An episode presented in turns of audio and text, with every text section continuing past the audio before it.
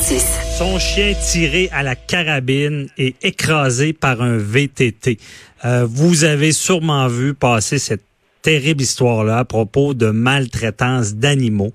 Euh, L'histoire, euh, c'est quelqu'un, bon, un couple qui avait une chienne, euh, est allé, ils l'ont perdu dans le bois, si on peut dire, et ils l'ont retrouvé mal en point.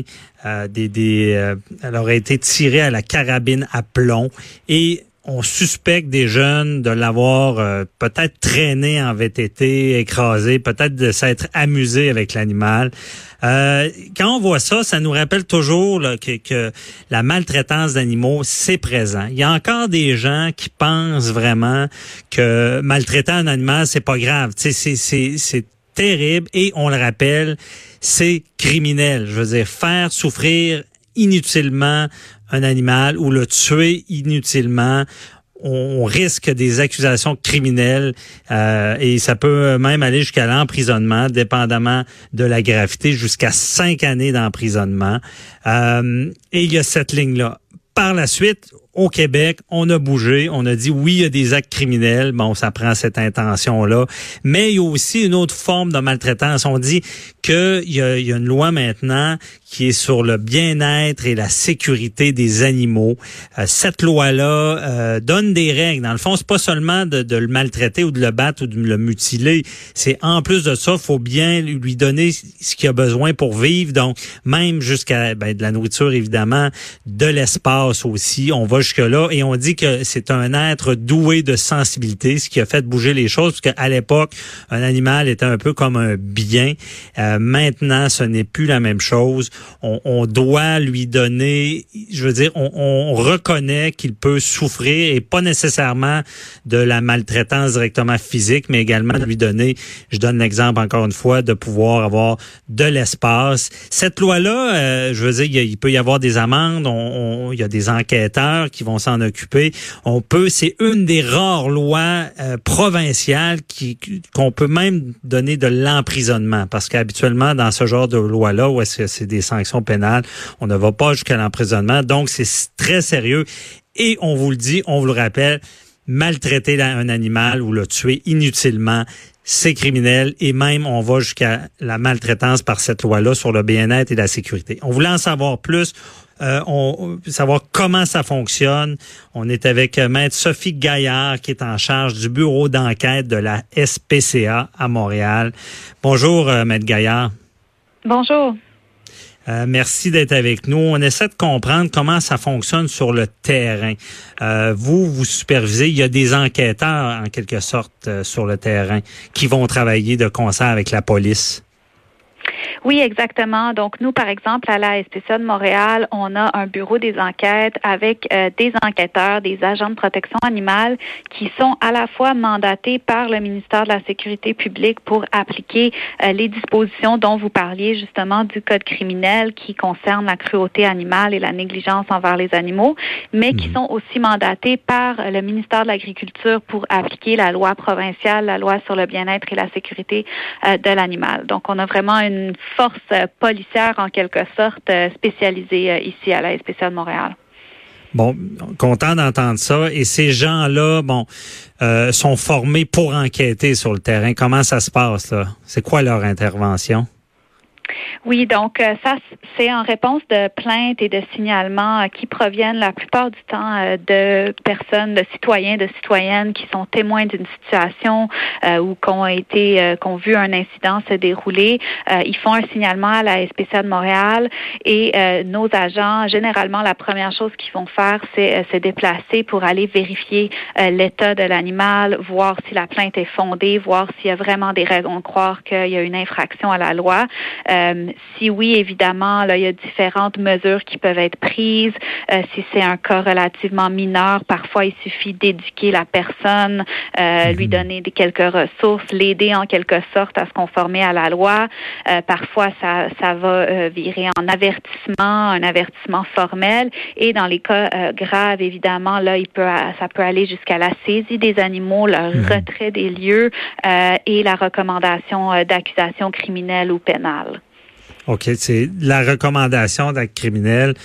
Et, euh, lorsqu'il faut saisir les animaux, là, ces enquêteurs-là, est-ce qu'ils ont le pouvoir de le faire eux-mêmes ou doivent euh, avoir l'aide de la police? Oui, tout à fait. Donc, euh, ils sont des constables spéciaux, là, au sens de la loi sur la police. Donc, ils ont, ce sont des agents de la paix. Ils ont le pouvoir d'aller chercher des mandats de perquisition et de saisir des animaux. Euh, ça, c'est pour le code criminel et pour la mhm. loi provinciale en vertu d'une entente qu'on a avec le ministère de l'Agriculture, le MAPAC. ils ont également ces pouvoirs-là de saisir des animaux, évidemment avec un mandat, donc avec autorisation judiciaire sauf en cas d'extrême urgence. C'est ça. Ils sont soit ben, ils vont voir un, juge de paix pour avoir cette autorisation là, euh, ou s'il y a urgence immédiate, là, ils peuvent euh, saisir l'animal. Oui, suivant les circonstances, s'il y a urgence, ils peuvent procéder sans euh, mandat dans certains cas. OK. Et euh, si on pense justement au cas du zoo de Saint-Édouard, euh, où est-ce qu'il y avait eu, il y aurait peut-être de la maltraitance, c'est un peu ce qu'ils ont fait, ils sont intervenus sur place et euh, ont demandé des mandats pour sécuriser les animaux. Là.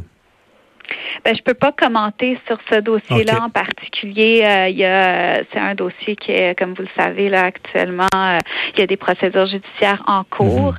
Euh, par contre, oui, dans ce cas-là, évidemment, la, la, saisie avait été autorisée par un juge. Là, ça, ça avait été mhm. d'office obtenu. OK. Puis est-ce que c'est fréquent qu'on qu'on voit justement des cas de, de où est-ce qu'on peut accuser les personnes d'avoir maltraité ou tué des animaux inutilement? Ben, je vous dirais qu'il euh, y a un gros, un gros morceau du travail euh, de, nos agents sur le terrain euh, qui est plutôt de l'ordre de l'éducation, donner mhm. des ressources aux gens. Souvent, quand on parle de cruauté animale, on pense à des cas comme celui dont on parle aujourd'hui, là, un chien tiré quasiment torturés en quelque sorte, là, des cas comme ça, euh, c'est relativement rare. Ce qu'on voit le plus souvent chez nous au quotidien, c'est plutôt de la négligence, c'est-à-dire des animaux euh, auxquels euh, le propriétaire ne fournit pas les soins nécessaires, donc ça soit au niveau de l'alimentation ou souvent les soins vétérinaires.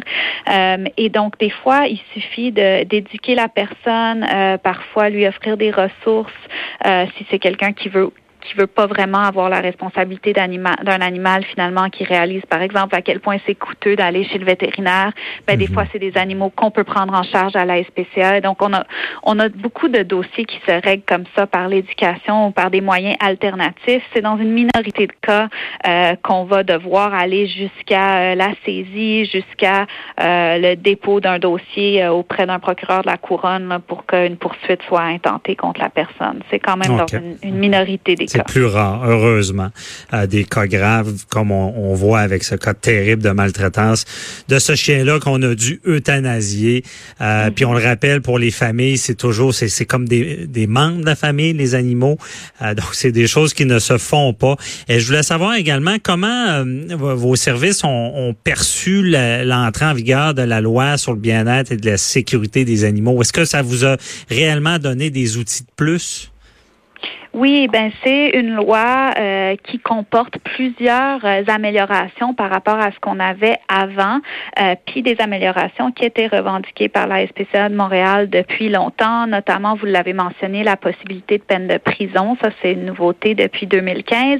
Mhm. Et vous avez aussi fait allusion à ce fameux statut d'être sensible qu'on a octroyé aux animaux en 2015 en adoptant cette loi et en modifiant par la même occasion le Code civil pour rajouter une disposition justement déclarant les animaux comme euh, des êtres sensibles. Donc ça aussi, c'était, euh, ça faisait partie des demandes de la SPCA de Montréal et de plusieurs groupes de protection animale euh, au Québec. Donc oui, ça a vraiment marqué le début d'une nouvelle ère pour les animaux au niveau de la reconnaissance de leur, de l'importance de leur protection dans nos textes de loi au Québec. et sur le terrain, oui, ça a donné des outils, beaucoup, des, des meilleurs outils à nos inspecteurs sur le terrain euh, pour pouvoir appliquer la, la loi. Euh, il demeure mhm. qu'il reste euh, quelques améliorations à apporter. Là, on est loin d'avoir une loi qui est la meilleure au monde, je dirais. il y a encore beaucoup de chemin à faire. par contre, on s'est quand même beaucoup amélioré là, avec l'adoption de la loi sur le bien-être et la sécurité de l'animal. C'est ça, il y a de la place pour l'amélioration, mais euh, entre justement l'accusation criminelle la maltraitance des animaux et vos interventions en lien avec cette loi-là, c'est quoi la différence? Est-ce qu'il y a des exemples concrets du terrain où est-ce que justement on voit que des, des animaux n'ont pas assez d'espace? Est-ce que c'est un bon exemple?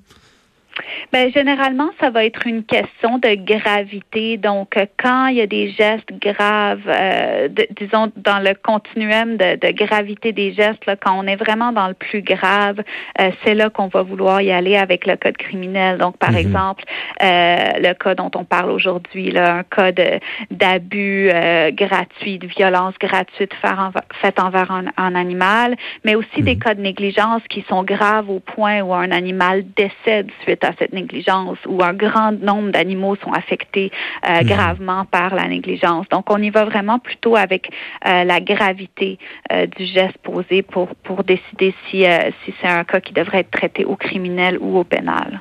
OK. Au pénal. Puis est-ce que je change, je ne sais pas si vous avez l'information, est-ce qu'on a déjà condamné beaucoup de gens avec la, la loi sur le, le bien-être, la sécurité des animaux? Oui, ben c'est quand même une loi qui est relativement neuve là en termes mhm. d'âge de, loi, euh, mais on a quand même euh, eu euh, quelques condamnations là à l'échelle de la province. On commence à en, en avoir pas mal quand même. Là.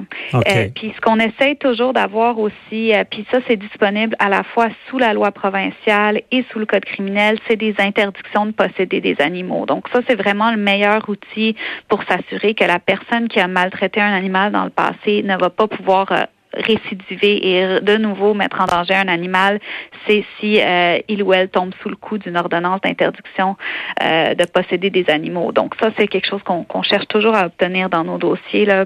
Mhm. Intéressant. Pouvez-vous OK. Pouvez-vous expliquer un peu mieux si quelqu'un a été sanctionné déjà, que ce soit au criminel ou au pénal, on peut lui interdire de détenir des animaux? Là? C'est ça. Donc, le juge, en condamnant la personne, euh, peut, à, cette occasion-là, prononcer une ordonnance qui lui interdit de posséder des animaux ou un certain nombre d'animaux euh, pendant une certaine euh, durée de temps mhm. et va par le même, le même coup ordonner la confiscation, donc le retrait des animaux qui sont en, possession de, cet mhm. individu.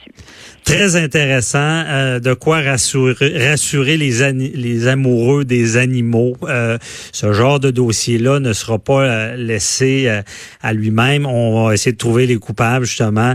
Et c'est rassurant de savoir que vous travaillez sur le terrain à sanctionner ces gens-là sans scrupules qui maltraitent les animaux. Merci beaucoup, Maître Sophie Gaillard, de, de nous avoir expliqué. On se reparlera sûrement dans d'autres dossiers. Merci. Bonne journée. Merci à vous. Et puis oui, c'est bien important si quelqu'un est témoin de maltraitance animale de le signaler parce que c'est souvent le seul moyen de pouvoir euh, venir en aide à ces animaux. Ah, bien dit. Puis d'ailleurs, on va finir avec ça. On appelle la SPCA dans ces cas-là.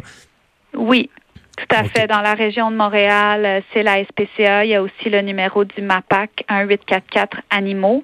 Euh, mais dans tous les cas, si vous appelez ces numéros-là, on va pouvoir diriger la plainte euh, à la bonne, à la bonne personne, si c'est pas nous. Parfait. Merci beaucoup, Matt Gaillard. Bonne journée. Merci à vous.